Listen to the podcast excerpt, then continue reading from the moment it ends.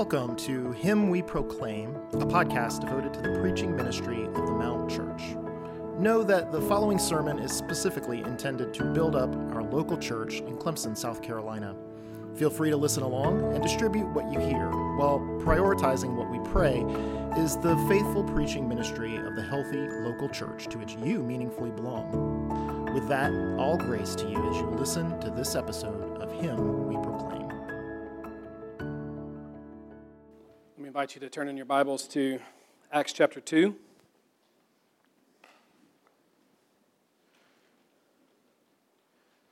This morning we're going to be reading and then studying verses 42 to 47.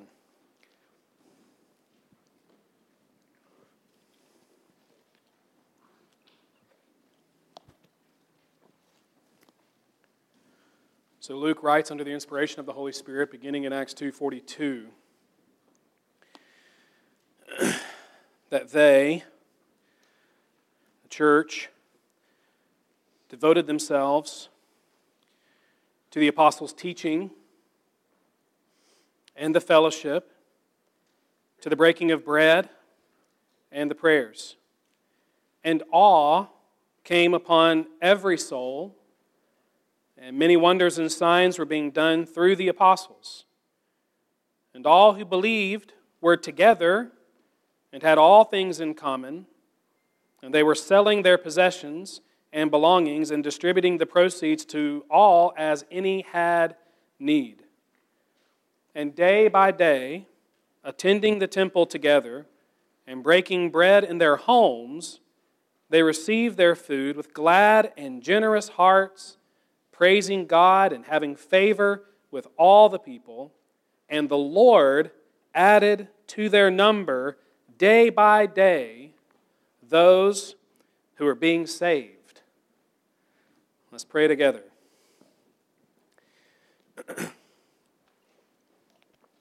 Lord, this is your word.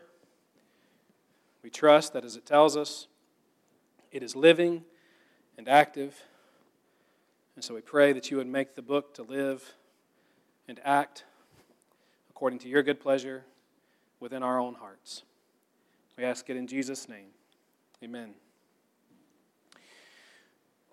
As you may know, uh, the theme of our Advent series is Prepare Him Room when the King increases in us. Uh, we're, we're just parroting John the Baptist there. Remember from John chapter 3, Jesus must increase. And then we're asking what happens when he does? What happens when Jesus increases with us?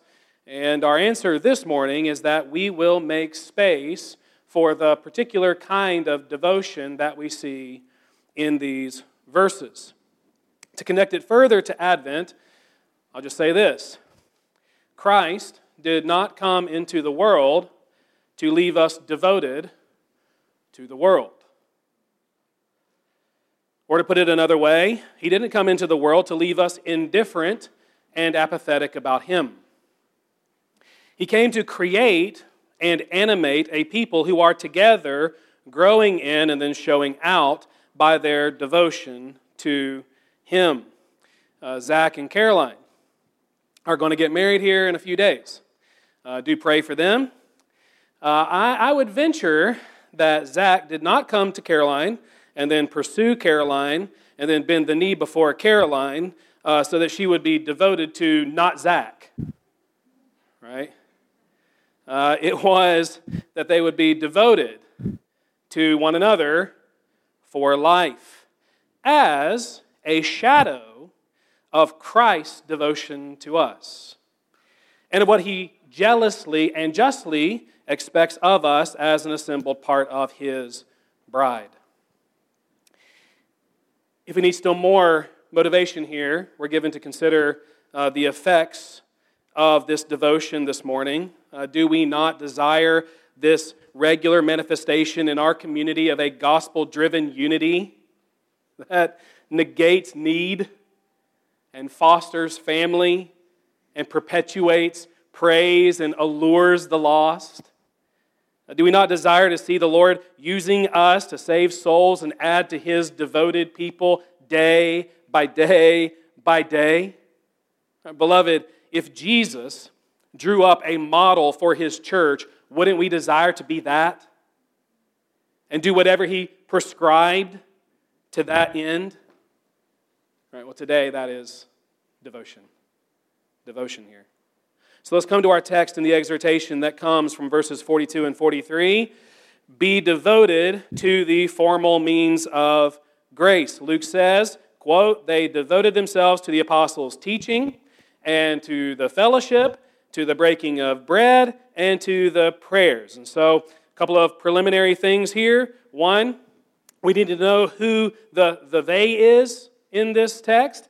And two, we need to wrap our minds around the idea of devotion. So, to the one, uh, we need to be made aware that Christ has now ascended into heaven at this point, and he has poured out the Holy Spirit in his stead. That is, by the Spirit, Jesus has now come to dwell within his people and to thereby create a people who are distinctly his.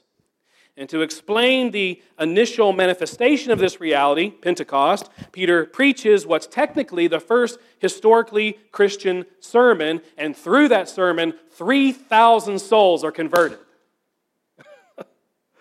uh, they're brought to repentance and to faith in Jesus, and they are then baptized, and don't miss it, verse 41, they are then added to the church. Talk about church growth. Okay? They went from 120 Acts chapter 1 to 3,120 in the course of one sermon. But so the they then, in our verse 42, is the earliest expression of the new creation community of the enthroned Christ. It's his first work in this last epic of the Spirit, and as such, they're meant to be a model for us. What they are, what they display, their devotion is supposed to have some kind of imperatival force with us. Be like this. Be about the things that the church infant was about before things got messy, which they quickly did. See with those who were still apostolical, who were nearest Christ's ascension, nearest Christ's enthronement. See what they did and then follow suit. Let's not doubt they gave themselves here to the very things that Jesus had just emphasized with his apostles upon his departure to heaven, and did so in the way that Jesus would have them do it.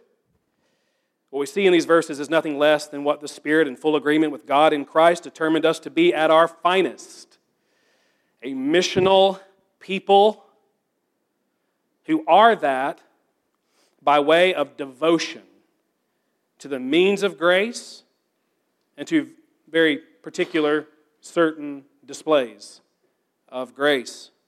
This kind of church is what Christ from all eternity purposed to create, and now he has. That's the they. Let's speak briefly to the idea of devotion.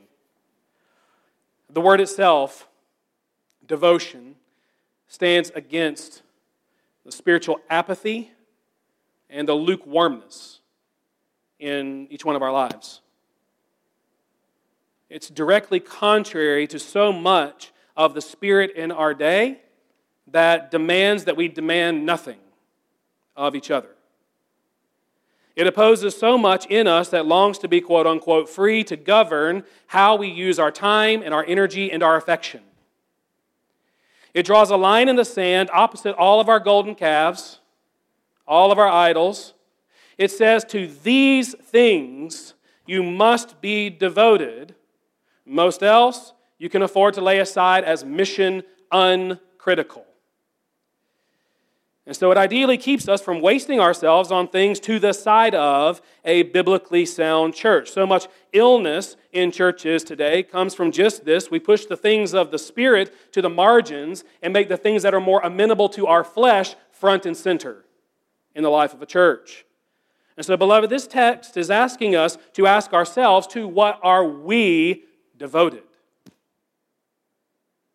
What is receiving the bulk of our affections?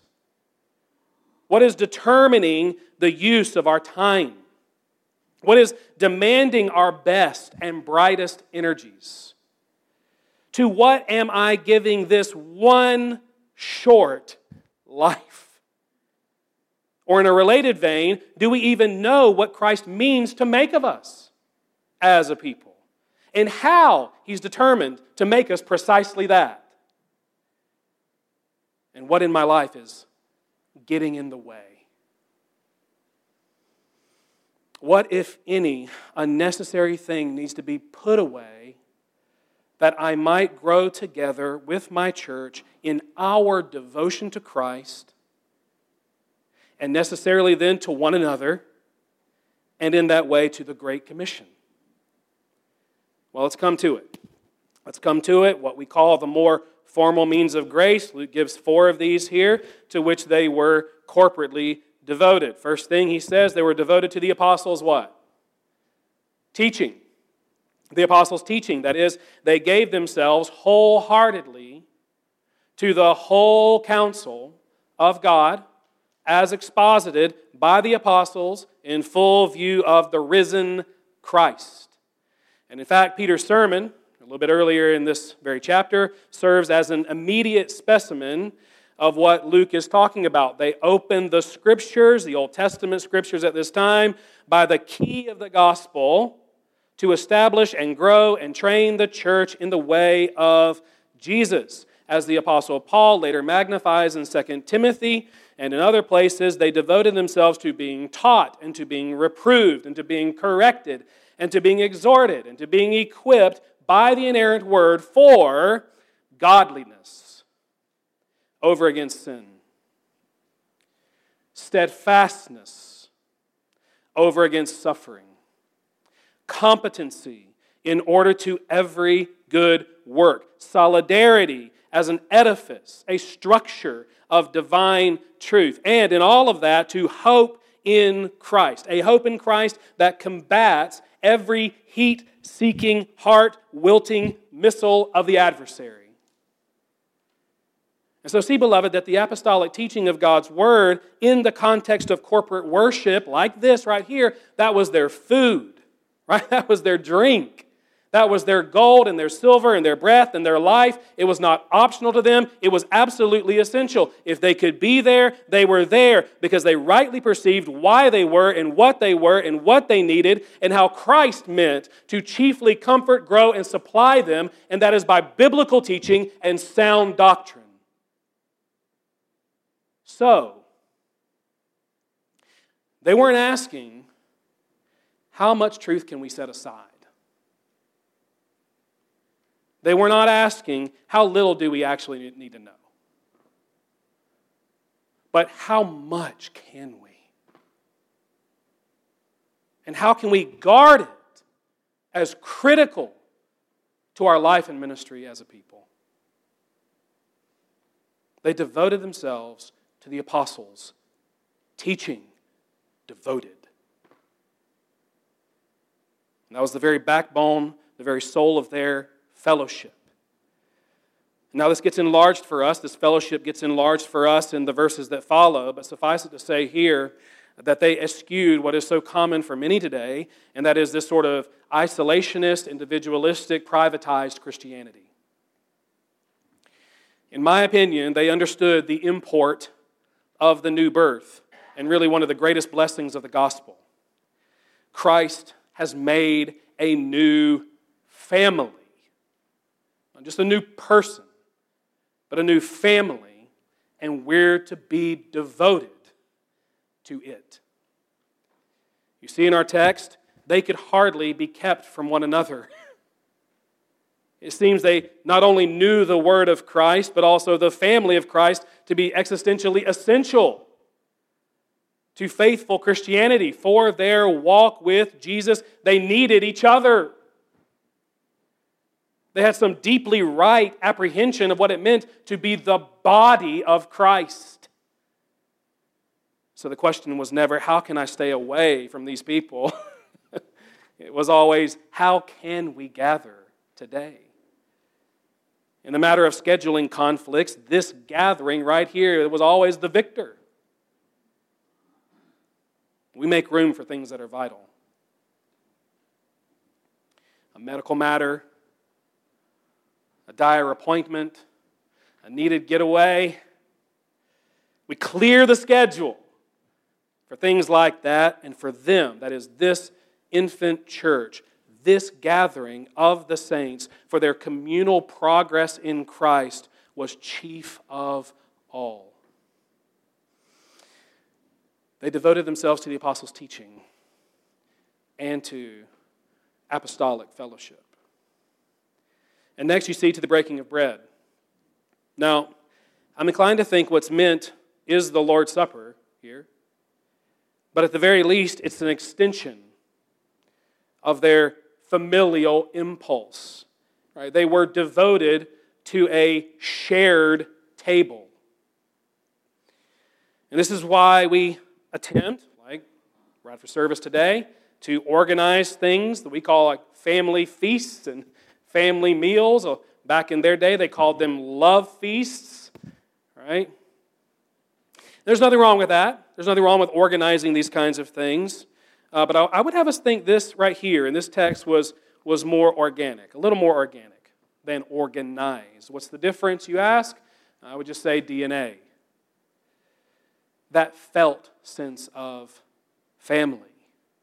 It was obvious to them that they had to dine around the gospel together, and that this was their joy to do.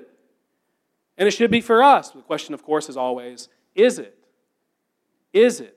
Uh, beloved, we should not have to be ordered to do what we should love to do and understand to be ordained by Jesus to our benefit. They got it, we should too, that fellowship around the Word and fellowship around the table of Christ actually does something. It actually accomplishes something. It's not just sterile habit. But the living Christ, the living, enthroned, ascended Christ, uses it to grow us in the grace and knowledge of Him. And as that's all this church wanted, they were devoted to it. And also, one final thing here the prayers. Dear ones, uh, they were a praying people from the jump. The old saying, the family that prays together stays together, applies not just to the nuclear family, but to the family of Christ. Corporate prayer only helps the unity of Christ's community. And so they devoted themselves to being dependents, children of God to asking and seeking and knocking upon the gracious throne of that enthroned Christ, and again to doing this not just as individuals, but as a collective unit. And I just want us to hear there is a reason, church, that your pastors so frequently exhort us in corporate prayer. Be there, right? The, the, the prayer closet is good. Please be about private prayer. Christ loves the single voice. But here in the text, we're seeing that that by itself is not sufficient. The early church gathered to pray, to seek the face of God, and plead with Him in the name of Christ for all their shared life and power and joy. Two chapters from now, Acts chapter 4 two chapters from now. It's when the church has gathered to pray as one people that the whole place was shaken by the presence of the Holy Spirit, who then made them all bold as lions, every single one of them, to preach the word of God in the face of every threat and every obstacle and every trial. God, help us to be a church that's devoted to that kind of prayer. May it be our family language. Jenny gets on the phone for business. She talks very businesslike. My wife, Jenny, that's who Jenny is. If you didn't know that, she gets around her family and she talks totally different. Right? The southern accent comes out, all beautifully thick and syrupy. And just so, we need to be a people who major on the language of Zion, our hometown. A people, again, who love to be and learn and eat and pray together. Church, are we devoted to these means of grace? To ask that is to ask do these things define us? Is to ask to what degree is Christ formed within us? Is to ask how near we are to his method of building his church and how dear is it to us? Is to ask how real the gospel is to us, how much we really do trust our Lord and what He says in His Word, how deeply we desire to be used of Him for the vitality of the church and the saving of souls. Where are we? Do you see what comes on the heels of this devotion? Verse 43. What is it? Awe. Isn't that great? Awe came upon Every soul. Can you imagine? And many wonders and signs were being done through the apostles. So, beloved, their devotion was a declaration about the truth of the gospel, the verifiable truth of the gospel. You see, they had been promised wonders. They had been promised wonders upon the ascension of Christ. So, if there were not any wonders being done, or if what was being done was all a hoax, their devotion would have died quickly. And rightly so. But the text tells us that their devotion was yet alive and well.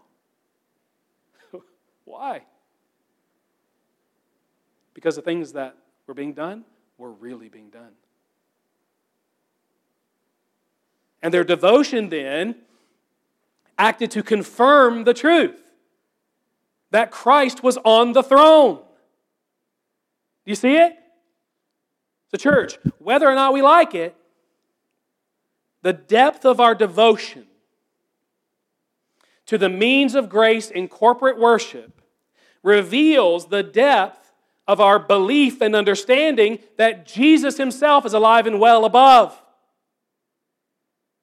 So, what does a lack of devotion say? What does apathy or inconsistency in these things say to each other and to the world? Well, you, you needn't bother with all that. We little do. It's not as if the gospel is really true or that salvation is really a thing or that Christ is the risen king. No, church. Let's have a devotion that declares the truth. He's on the throne. Now, where we do, where we devote ourselves to the formal means of grace, we will inevitably, second heading here, be devoted to familial displays of grace. So we're picking up now in verse 44. And it is important that we see the connection here, how it is a church devoted, very simply, to word and prayer and togetherness that'll display a culture of grace that compels a graceless world to discover what is this Jesus all about. At the heart of a people displaying grace is a people devoted to the means of grace in this time together. This is not peripheral to real Christianity. It's not tangential to practical Christianity throughout the week. It's not an aside to missional Christianity out in the world. This is where it's at. This is the bench press. This is the training table. This is the moral support. If we thought differently about this, we need to change. That is, again, if we want to show as well for Christ as this church did. Do you see their familial displays of grace? Luke says, All who believed. Yes, Luke believed the church to be a body of believers were together. We've already spoken to this, but there's no shame in reemphasizing so distinct a purpose of Christ's work and that is our unity. They were together, they were unified. And here, that they were together says not only that they agreed across so many differences to love each other for Christ's sake, but also that they agreed to take up arms against anything that would threaten to separate or divide them. That's why you remember Ananias and Sapphira? That's why that was so egregious. They acted for themselves against what had been the church's visible unity. That self forgetful bond of peace in Jesus that we have. It is a sin against the purpose of God toward us and the Holy Spirit within us to stir up division in the body of Christ and to put his members at odds and to believe very little about the power of the cross and the means that preach that cross.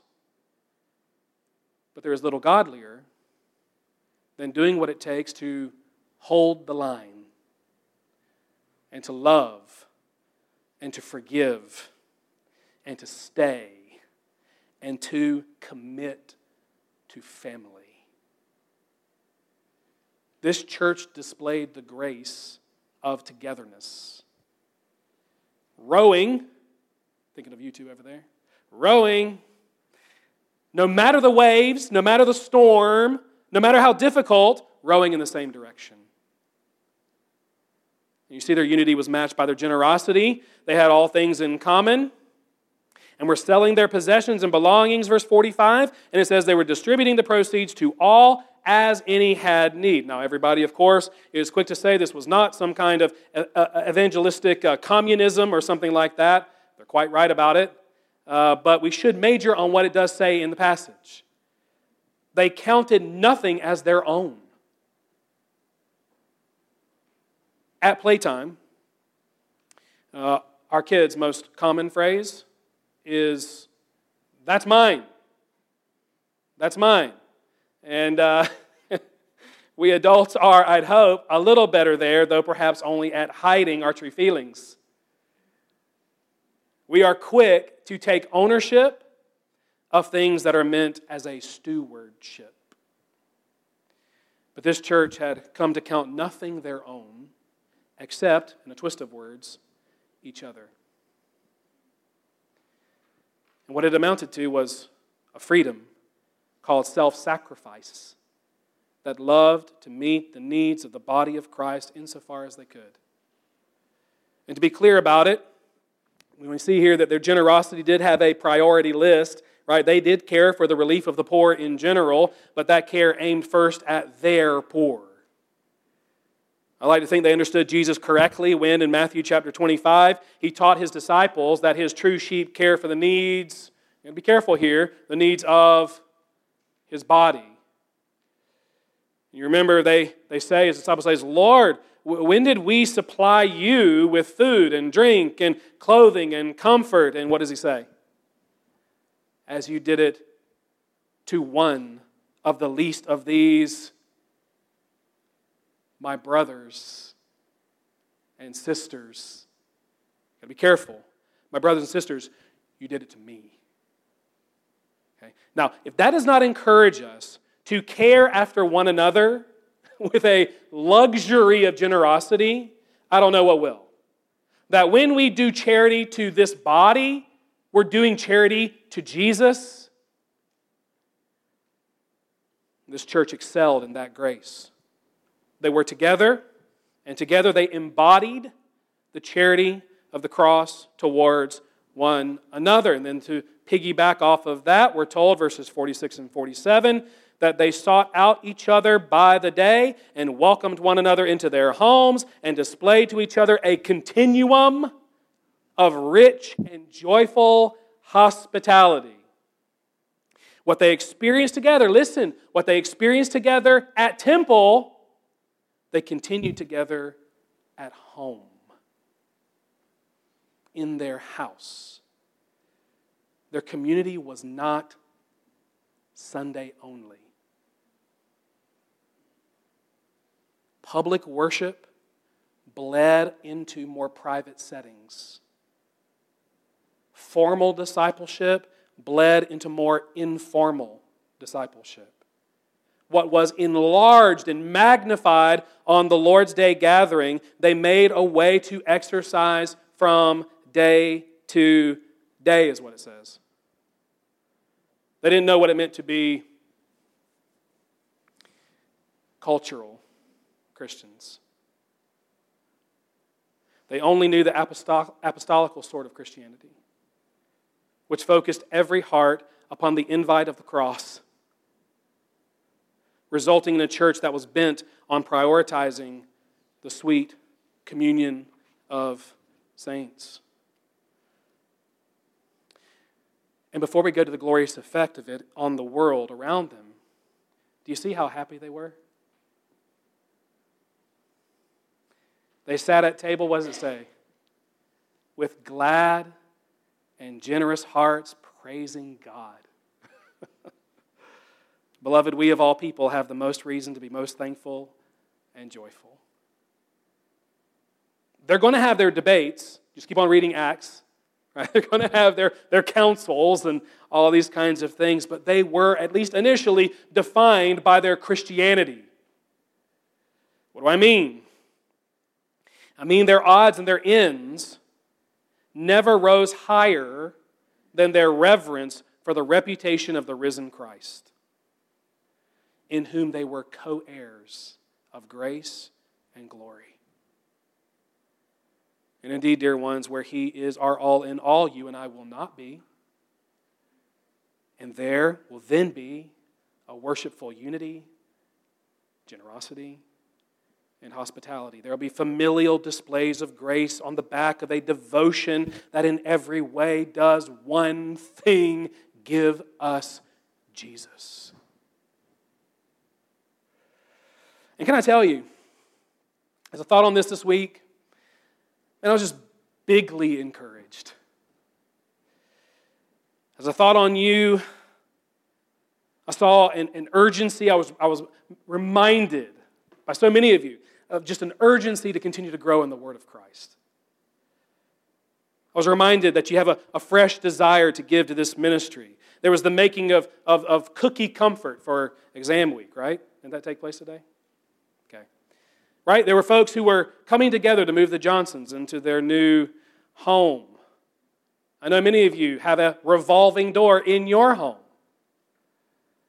There's also been just a, an eagerness to serve by so many of you, even in little ways. But, but even though they're little ways, they're relieving ways.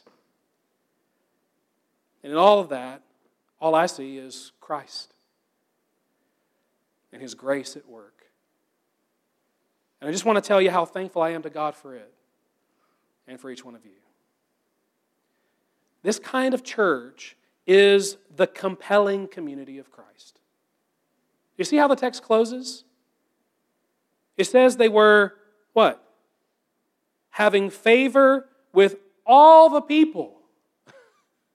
Not just a certain section of the people, all the people, and that the Lord added to their number day by day those who were being saved. So, the final push is that we'd be driven, we'd be driven to devotion by its hopeful effect the Lord's application of grace. Okay? If we were to ask, how might the world be most quickly converted to Christ? Would you answer by a church's focus on her own health? I wonder. It is no coincidence that as they devoted themselves to the means and displays of grace, listen, day by day, that the Lord then saved souls and added to their number day by day. You see? When we think of missions with extraordinary results, do we think first of a biblically ordinary church? Because that seems to be Christ's grand missions strategy. Certainly, churches can be so insulated, they have no heavenly oxygen to give to the lost. But they can also be so self neglectful, the only air they breathe, they share in common with the world, which makes the saving breath of Christ a stranger to everybody. But what we see here is that a church rightly devoted to grace will be so full of it that they supernaturally spill over onto outsiders. So here's how I think about it we're not to be an exclusive club, we are to be an extended arm of the Lord. But in being that, we have to decide, church, whether we're going to be a weak arm or a strong one. Beloved, a church can be just as true as another, and yet not as healthy, not as strong, not as biblically compelling as another. Now, the Lord knows, the Lord does know, praise His name, how to work around us. But why need Him do that when He could and desires to work directly through us? To me, and I think to this text, and to His glory and the good of souls, this really matters. This really matters. Who wants to be adopted into a contentious family full of dysfunction and very light on Christ? Unfortunately, a lot of people. But now, who would want to be adopted into a family devoted to a fellowship that is given to word and prayer and table and gospel charity? One where Christ is richly present and very palpable. In truth, I can't say for certain. But I will say it ought to be more genuinely compelling to sincere inquirers and more distinctly challenging for admitted antagonists to ignore that kind of community, that kind of family. And so, if we see a variety of people saved, and that in multiples, maybe, God willing, even day by day, do we not have it in our text that Christ will see to it where we see to being the strongest arm of His that we can be? How could He not? He'd have to deny himself. To deny this kind of harvest from a church that's devoted to gathering and learning and praying and loving and praising, and all the while interacting as one body with the many unbelieving souls around us. I've seen souls converted by the mighty impression of just such a church. It's as if they come face to face with Jesus.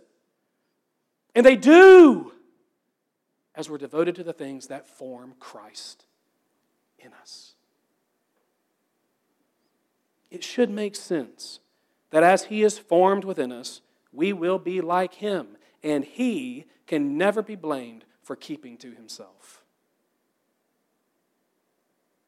See, even here, it's not we, but He who saves, right? The Lord added. It's He who saves and builds His church. What's been laid out is not some kind of equation for evangelistic fruitfulness, but perhaps it is for faithfulness and maybe even expectancy. As we plant and water, phrase that comes right out of 1 Corinthians 3, and right after that phrase comes, be a healthy church. be strong as you can be. As we plant and water, Jesus is the one who is still on the throne and giving the growth.